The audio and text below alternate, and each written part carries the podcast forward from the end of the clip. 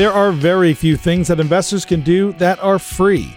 But what about a podcast that delivers educational content on investing, saving strategies, financial planning, topical items of interest, and maybe even the odd wacky topic? Welcome to Free Lunch. Hosted by Greg Kreminsky and Colin Andrews of the CM Group at CIBC Wood Gundy, Free Lunch will bring listeners the firm's vast knowledge and experience in dealing with uncertainty help clients achieve their vision through a deep understanding of what is important to them that requires planning, money, and time. Learn more and subscribe today at markets work.com. Welcome back to the Free Lunch Podcast with Greg Kreminsky and Colin Andrews. And today, Greg, we've got somebody else joining us. We do. Today we're talking with Jamie Golombek. He's the Managing Director of Tax and Estate Planning at CIBC Private Wealth Management. As you'll hear, he has a wealth of experience in uh, financial planning, tax and estate, many, many years in the private sector working with investment firms, and now with CIBC for the last 12 years, I believe. So looking forward to it. Yeah, and I think that's a great segue from our last episode where we talked about the language of investing. And now we're getting into some of the ideas of planning. Absolutely. And I think uh, today I'm going to let Blair Howell stand in for me. Blair is a certified financial planner and he kind of leads the financial planning process for the CM group. And so Blair uh, will be very interested in talking with Jamie as well. Well, with that, enjoy the show. Welcome back to the Free Lunch Podcast. And today we are pleased to have Jamie Golombek with us. Jamie is the Managing Director, Tax and Estate Planning with CIBC. And you can quite often find him on, well, in an article or a column in the National Post called Tax Expert. He's appeared on BNN, CTV News, The National, and regularly a finance guest on the Marilyn Denis Show, which, Jamie, I got to tell you, I've never seen the Marilyn Denis Show because I think it's on during the day. Is that right? Well, that's right. And uh, we actually finished doing that a little while ago, but there are still some reruns that people once in a while find online. Oh, okay. Well, I will look those up. But Jamie's a chartered accountant, a certified public accountant, certified financial planner, and chartered life underwriter. And Jamie, I understand that you're also teaching an MBA course at York University. Is that still something you do? That's right. So we're uh, teaching uh, an MBA course in personal finance at the Schulich School of Business at York University in Toronto, and just finished my 17th year of doing that. And we're getting ready for January 2021. Of course, it's all virtual since March. So we're going to be lecturing virtually, but we cover pretty much everything in personal financial management from investing to asset allocation to budgeting, personal finance, life insurance planning, getting a mortgage, tax planning, trusts, estates, everything, all crammed into a 13 week course. So it's been a lot of fun and it's always interesting because sometimes we end up running into these students when they graduate here at work at CIBC where sometimes they get employment. Not because of me, because we do employ quite a few MBAs from time to time. Well, maybe they're doing some name dropping during their interview process. Could be. I'm sure they are. Yeah. I'm sure they are. well, that's the beauty of language, isn't it? So, Jamie, I got to tell you, last week we did an episode on investing language and themes. And I assume during your coursework or teaching the course that you do talk about different language. And I thought it was an excellent segue into today because here we are in these uncertain times, and we have lots of people that are looking for certainty during a time when it can only be uncertain. And I'm just wondering, has this led to sort of an uptick in financial planning for Canadians or for people in general, do you think? Well, yeah. I mean, I think the focus recently on certainly COVID and certainly what's going on right now, people are concerned about health and, and mortality and all kinds of things, has really renewed people's focus to get their own house in order whether that's something as important as an estate plan, making sure their wills are up to date, making sure they've got valid powers of attorney for property and for personal care, but also making sure that their financial house is in order too when they're looking at potential job losses, government benefits, the CERB, things like that, making sure that they have a financial plan, they have goals, and that they're also tweaking their investment portfolio. Depending on what you were in, some stocks have done extremely well, others not as well. And people also generally have more time. People generally, if you're working from home like me, you're not commuting, and uh, you've got more time to sort of focus on some of these other things that really are part of your sort of bigger financial and life picture. Well, certainly more time to think, and sometimes maybe that's not always a great thing, right? When you're sitting there thinking about uncertainty. But I was just curious about your take on current government stimulus plans and maybe some changes to the tax regime going forward as a result of that? Do you think that's something that Canadians need to worry about? We're all worried about it. I mean, look, in terms of tax rates, people ask all the time, could we see an increase in tax rates? You have to remember that the income tax rates on the personal side are already pretty high, especially compared with certain parts of the US and other countries around the world. We do have marginal rates over 50% in 8 out of 10 provinces. So, like where I live in Ontario, it's 53.5% on, on margin. That's pretty high. Like, can you get much higher? There are a few countries, I guess, that have higher rates, but not too many. So, I'm not sure there's much they could do there. What they could do structurally, of course, if they're really concerned about raising additional revenues, I mean, their argument is that certainly interest rates are relatively low. This is the greatest time to be borrowing money now. The interest rate is almost zero and therefore we can continue to borrow and borrow. Eventually, of course, that catches up with you on an economic basis. But I mean, ignoring the economics behind it, because I'm certainly not the economic expert. But from a pure tax policy, there are things that they have been talking about. There have been reports in the media about the principal residence exemption. So Canada doesn't tax uh, any gains at all on your principal residence, no matter how big, one residence per couple there's an opportunity there. The government could look at that and say, well, maybe that's too generous. Maybe we introduce some type of principal residence taxation. I don't think it's going to be retroactive. In other words, I'm not going to all of a sudden say to all those people who were counting on their home for their retirement savings to all of a sudden now say, oh, oh sorry, you sell it tomorrow you have to pay tax on those gains. I think what they would do if they ever looked at that, number one, they'd probably introduce some type of exemption. Like in the U.S., I think there's an exemption of maybe it's around two hundred fifty thousand dollars per person, maybe five hundred thousand per couple. Or what they might do is prorate the gain over years of ownership. So if they say we want to tax gains after 2020, then they would say if you sold it next year, you would prorate the number of years prior to 2021 over the total years that you own and then get a portion of it sort of tax exempt and the rest would be taxable. So that's certainly one thing that they could look at. There's been some speculation, certainly in the media and a report issued on that. And the other one, of course, that we've talked about before, of course, is the capital gains inclusion rate, which currently is at 50%. We have seen it as high as two thirds or three quarters if you really go back in time. And we know that capital gains, of course, only affect the wealthy because the average Canadian doesn't have any capital gains that are taxable because those are all inside of a registered plan like a TFSA or an RSP. So if the government sort of looks at the strategy of taxing the wealthy, which is one of the things on their agenda in the last five years or so, certainly capital gains taxation would fit in there. And that's something that could come as soon as a fall economic statement. So we're looking out for those two uh, policy things. We haven't heard anything official. There certainly is no uh, rumors of anything, but these are speculation by experts in the field that are saying if the government wanted to raise revenue, what could they do? And you haven't heard any rumors, but maybe we just started one. well, I mean, certainly there is speculation, but there's certainly no official rumors that the government is thinking about it. Like we haven't had any comments or any leaks from anyone in government say, yeah, it's something that's on the table. I mean, it was on the table in the election platforms by the other parties that looked at things like that in terms of the capital gains inclusion rate, but nothing officially from the Liberal Party, that's for sure. Now, Jamie, on our call today, or recording with me, is Blair Howell. And Blair is a certified financial planner and a financial planner on our team. And I'm going to pass it over to him in just a second here, but I just had one question before that. Blair and I did an episode, I don't know, maybe four or five episodes ago, about having a financial plan versus planning. So we found that a lot of people that we run across over the years have done financial planning, but they don't necessarily follow the output from the plan. Is that something that you think is relevant? Is it something that you see as an obstacle for people?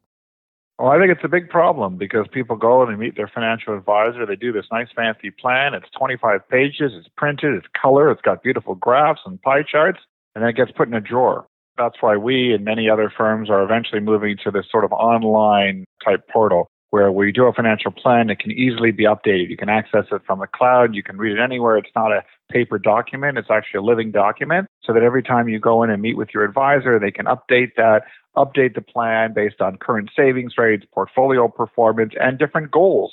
You had a saving for a child in university. They decide not to go to university. So all of a sudden, maybe you have an extra money there. You want to retire at 55, but you get laid off. You find you have to work till age 60 by finding another job. That all affects the financial plan. So I think a financial plan needs to be a living, breathing thing, not necessarily a document that gets filed away in a drawer that's beautifully bound with Cerlox and a leather cover. but something that is really available and something that's flexible and something that changes you know, at least every year, if not twice a year when you meet with your advisor.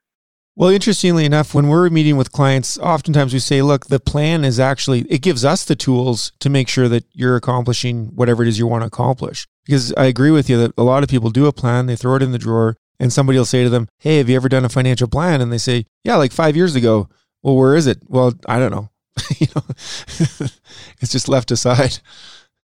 Absolutely. So yeah, it's got to be something that's used, and it really is a roadmap. You have certain goals. My goal is to retire at this age with this amount of money. Then you can come back and say to your advisor, "Hey, my goal is to retire with this amount of money. How come I don't have this kind of money? What are we doing wrong? What are we doing right? How do we adjust our portfolio mix? How do we adjust our asset allocation? How do we look at my risk profile to make sure that I'm achieving those goals? Do I need to take more risk? Am I taking too much risk? Maybe I can be more conservative because I've got more than enough money to achieve my goals. Without a framework, without a financial plan, how can you even hold your advisor accountable uh, to make sure that you achieve your goals? Yeah, and that's stuff we always, well, for years we've been pushing that. We usually meet a lot of our clients quarterly, going over where they stand, where they're sitting, what changes happen, and review the plan every few years. But technically, we're probably updating it almost after every meeting, just do a tweak here, know where they're going. For the most part, you don't have to make too many adjustments. But going back to one question I was going to ask, Jamie, something you'd said about the government's push to kind of tax the wealthy, and you hear that a lot. But what would you consider in terms of that group, the wealthy? You always hear that 1%, but it seems like even the middle class are being affected. What kind of net worth or income would you consider kind of wealthy in Canada? Yeah, well, typically speaking, we're really looking at income around the 220,000, 250,000. We've seen different reports on that. If you're making 220, 240, 250, somewhere in that range as an individual, not as a family, you'd be in the top 1%. So that would sort of be the highest income. That's really what the government has tended to focus on when they really bumped up the rates about five years ago for the highest income uh, Canadians. So I think that's really what you look at. When you look at net wealth, it's all over the map because you know there are people depending on what city in Canada, Toronto, Vancouver, who have multi-million dollar homes but have no money because all the money's in the home and they've got mortgages and their cash flow is low. So, you know, are those the wealthy people? Well, if they sold their home and theoretically they would have some money, but they're not necessarily high income. So generally I often refer to it as the highest income earners, the people that have the ability to generate every single year, either through employment income, self-employment, business or investments or real estate, enough rental income, etc., to put them in that sort of top 1% of earners, which would be around the $250,000 range. Canadian dollars, of course. Obviously, a big part of your job is estate planning tax. Everybody likes talking, but you know, they're intertwined. So just kind of talking, you know, for a lot of our clients, we talk about will, power of attorney, personal directive is, is a big part of planning. But one thing that seems to kind of come in and out of favor a bit, and in Alberta might be a little bit different just because of our probate fee, is trust. Kind of talking about those wealthy people putting money away. Do you find more and more or less and less people are moving towards certain types of trusts. You don't use it as much as you did, let's say, 10 years ago? So, look, I mean, a lot of the tax advantages of trusts have been eliminated. So, it used to be about five years ago, we'd recommend a testamentary trust, which is a trust created as part of your will for every single high net worth client, high net worth having, let's say, over a million dollars of investable assets on death. And when we do that is because we do what we call postmortem income splitting, where the trust got a separate set of graduated rates. That was all eliminated years ago. So really, there are not a lot of tax advantages right now to using a trust. There's a few things that are left. You can use a trust for income splitting right now. So if you've got a lower income spouse or partner, or you have a uh, perhaps minor children or grandchildren, we've written a lot about using a prescribed rate loan to loan money to the trust at 1% and do income splitting above the 1% on the prescribed rate. But in terms of the trust that we're most often seeing, they're often for unique purposes that are non tax related. We're seeing trusts set up in the will to have staged distributions. You don't want all the kid getting the money on the day they turn 18. Frankly, we've got clients that they wouldn't give their kids money on the day they turn 40. So if you want to have any control over when the kids get the money, maybe you want to set up a testamentary trust in the will, particularly if there's large amounts of life insurance, millions of dollars of insurance you don't want to give it to all the kids at once. So you might use a trust to have these staged distributions. Other parents are concerned that maybe the kid has issues. They could be addiction issues, gambling, alcohol, drugs, and you just don't want to give them the money ever. So you put the money in a trust and manage it for them after they're gone. Some families are using trust to fund education. So they're putting money in what we call an education trust so that money goes into the trust that all future generations can go to either private school or post secondary school or any kind of school they want. And then finally, I think people are using trust these days simply in the case of second marriages and, and new relationships where they want to protect the kids of that first marriage. And the concern is that if they die and leave all the money to that new spouse, there's concern that uh, ultimately, if that spouse remarries, then the kids don't get anything. So by putting some of that money into a trust, there is assets to protect in case of a remarriage for the inheritance. So these are all kind of non-tax reasons that we see. Of course, there are specific tax things as well that one can do. Probate planning and not a big deal in Alberta, but Ontario, BC, Nova Scotia, you have almost a one and a half percent probate tax. We're seeing the use of alter ego trusts. We're seeing trusts for planning for people with disabilities. There are preferred beneficiary elections that can be made with trusts. And then sometimes in the sale of a business, a private company, often if it's done properly, you got to be careful with the new rules. You can own the shares of the private company and therefore multiply that lifetime capital gains exemption of over $800,000 per person using a family trust. So it's sophisticated. It's not for the faint of heart and something that everyone, of course, who's thinking about it should certainly speak to their accountant or lawyer about whether a trust makes sense for them. Jamie, one that comes up quite often in our world I think there's a general misunderstanding of informal versus formal trusts. And I had one the other day. Client came in and said that their dad had opened up a trust account for her minor son. And it was his understanding that when he turned 18, the assets would just flow to the son, tax free, and everybody would be good.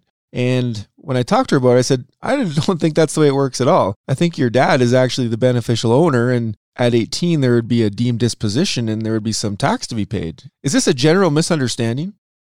Yeah, it's not so clear, right? It has to do with the evidence behind it. So I think in theory, like if you can show that you put money aside, let's say for a minor child, and notwithstanding that if there's income earned on there, like interest income or dividend income, there's full attribution of that income reportable by the parent who put the money in there, technically speaking, as long as the parent hasn't acted on the money as their own, that could be seen as the child's money. There is case law where children have sued parents on informal trust to get the money if they find out about it at an age of 18. So ultimately, that is certainly a possible concern. Uh, again, if it's done correctly, then theoretically there'd be a rollover out of the trust to the trust beneficiary. The problem is, without any documentation that there's actually a trust, you're going to have to prove to CRA that this was actually a trust that was the intention. We have what we call the three certainties for a trust, and one of them is the certainty of intention. So you got to make sure that if the money was really put there and it was documented and the parents never touched it, never took the money out, it's really intended for the child, you could make the case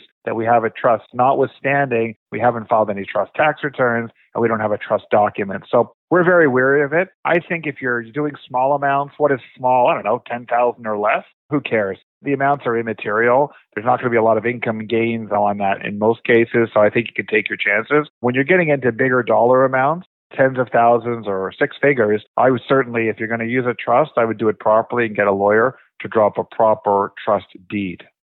Jamie, I have a question not to bounce around a little bit here. I know we talked about trusts a lot, but just in terms of the entire estate planning, more and more with clients, kind of as our demographic age is how important is that people who are involved in the trust? We talk about privacy and i think we sometimes have that concept of the movie where somebody passes away and everybody's sitting around the table reading the will.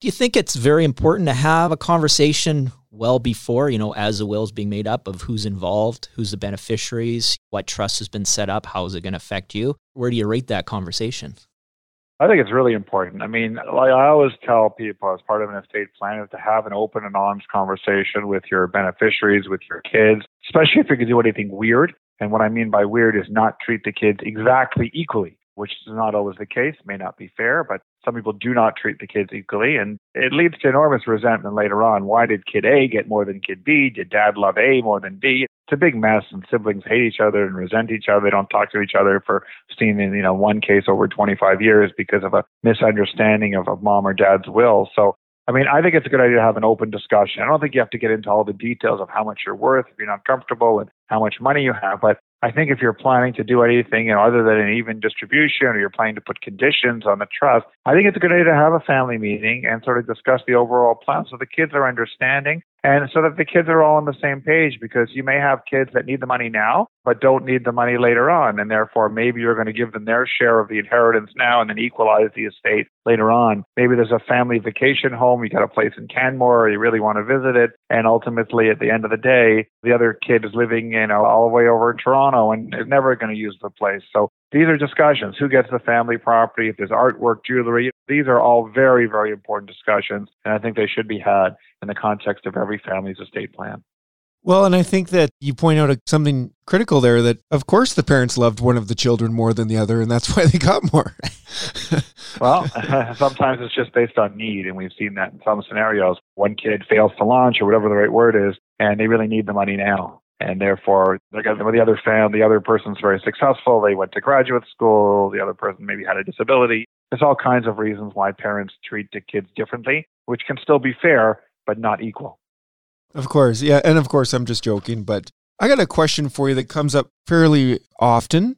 And this is not necessarily for the clients we deal with, but more for their kids. And the question I get is should I pay down my mortgage or should I invest some inheritance into an RSP or TFSA? I know there's not it's not an easy question to answer, but generally, how do you answer that?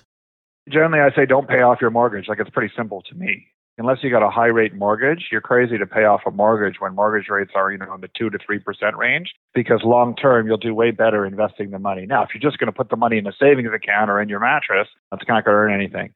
But if you're going to really invest in the long term in a diversified portfolio, maybe a balanced fund or some other thing, we've shown with our research over time, over the last 30, 40 years at least, that you would have been always better off in a low interest rate environment where your mortgages are like 3% or less, not paying down your mortgage beyond the minimum, and instead taking that money, growing it tax free inside of a tax free savings account or compounding inside of an RRSP. You're just going to be ahead of the game mathematically.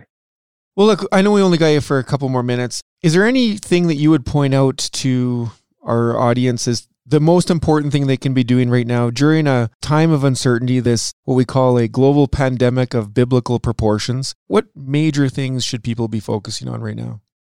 I think people don't need to panic. People really need to get financial advice. Like if people are not comfortable doing this on their own, which you wouldn't be unless you're really in the business full time, then I think people need to reach out. And don't be afraid. There are no embarrassing questions. Reach out to a financial advisor. Sort of sit down with them and just open the kimono. Show them what you have. Show them your assets, your income, your liability, your debts. There are all kinds of things out there that we can do to help people. But if they don't come and see us, then it's useless. So I think that the most important thing is they really don't panic. There are concerns, certainly with the economic situation. There are concerns with the economy, with the debt. There are concerns with unemployment levels, with day to day living. Absolutely. And markets have been rocky depending on what you've been invested in. But you can still have a plan. And that's why I think it's really important that you do meet with someone in person or virtually at least, and you really sit down and you look at what your goals are and what your dreams are.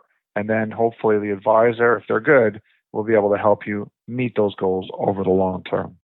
Well, we've had a little fun recently, not fun, but it has been, I don't know, enlightening. During talks with clients, they're surrounded by headlines that tell them how awful things are, the world's going to end, all these doomsdayer predictions, and they relate it to their portfolio without having looked at their portfolio. And when we go through the results of their portfolio, I actually had a woman cry the other day because she couldn't believe that she hadn't lost anything. And I think this goes back to your discussion of having a plan versus following it and being, I guess, open and understanding what's going on and how it actually relates to your situation, not just to everybody. I think that's right. And I think that people forget when you're looking at stock markets and things like that, people do forget that at the end of the day, you don't own the stock market you may have a balanced portfolio in many cases. I remember even with my own parents and looking at other people's portfolios, and oh my God, the market's down 15, 20% in March. And look at the portfolio and they're only down 6%. How is that possible? Well, you don't own the whole market. You don't have every sector. And also, you're 60% fixed income, which didn't go down at all. So everyone's situation is different. So don't generalize. You brought up a really critical point there because the discussions we had a year or two ago, people were saying, well, why do I own fixed income? I'm not getting paid very much yield. It doesn't make sense. I should just own stocks. And of course, this year, where do you want to be in March? Probably in fixed income. And it has nothing to do with interest rates or yield, but more with a flight to safety. Is that a fair statement? Absolutely. Yeah, that's right. And people are panicking and, uh, yeah, so you got to stick to the plan. Well, Jamie, is there any parting message you can leave our uh, listeners today? Most important thing is have a plan, stick to the plan, and work with someone you trust. There are a lot of great advisors out there. If you don't know how to find one, certainly ask your friends and relatives and people you trust. But I think there's a lot of great help, great support out there, and you don't have to do this on your own. Right on. Good advice. Thanks for your time, Jamie. Really appreciate it. Yeah, thanks, Jamie. Take care, guys. Well, an informative discussion with Jamie Golombek, again, the managing director, tax and estate planning with CIBC. Really appreciate Jamie coming on the show and lending us his expertise. It's always great to have people like Jamie on the show because he brings a lot of specific expertise to our show, and a lot of our listeners have questions that Jamie can answer. Yeah. And you know what's interesting too is our next episode, we're going to have Carl Richards on the show. That's going to be great. Carl will be joining us from London, England, and we'll be talking about behavior gap and what that means and how we started it. So please join us next week. All right. Till next time. Bye bye now. Thank you for listening to the Free Lunch Podcast hosted by the CM Group at CIBC Wood Gundy. To subscribe to this podcast to get more realistic insight on investing or to connect with one of our talented partners, please head on over to markets-work.com. We'll see you next time on the Free Lunch Podcast. The CIBC logo and CIBC Private Wealth Management are registered trademarks of CIBC. If you are currently a CIBC Wood Gundy client, please contact your investment advisor. CIBC Private Wealth Management consists of services provided by CIBC and certain of its subsidiaries, including CIBC Wood Gundy, a division of CIBC World Markets Inc. CIBC Private Wealth Management is a registered trademark of CIBC used under license. Wood Gundy is a registered trademark of CIBC World Markets Inc. Colin Andrews and Greg Kreminsky are investment advisors with CIBC Wood Gundy. This information, including any opinion, is based on various sources believed to be reliable, but its accuracy cannot be guaranteed and is subject to change. CIBC and CIBC World Markets Inc., their affiliates, directors, officers, and employees may buy, sell, or hold a position in securities of a company mentioned herein, its affiliates or subsidiaries, and may also perform financial advisory services, investment banking, or other services for, or have lending or other credit relationships with the same. CIBC World Markets Inc. and its representatives will receive sales commissions and or a spread between bid and ask prices if you purchase, sell, or hold the securities referred to above. CIBC World Markets Inc. 2020.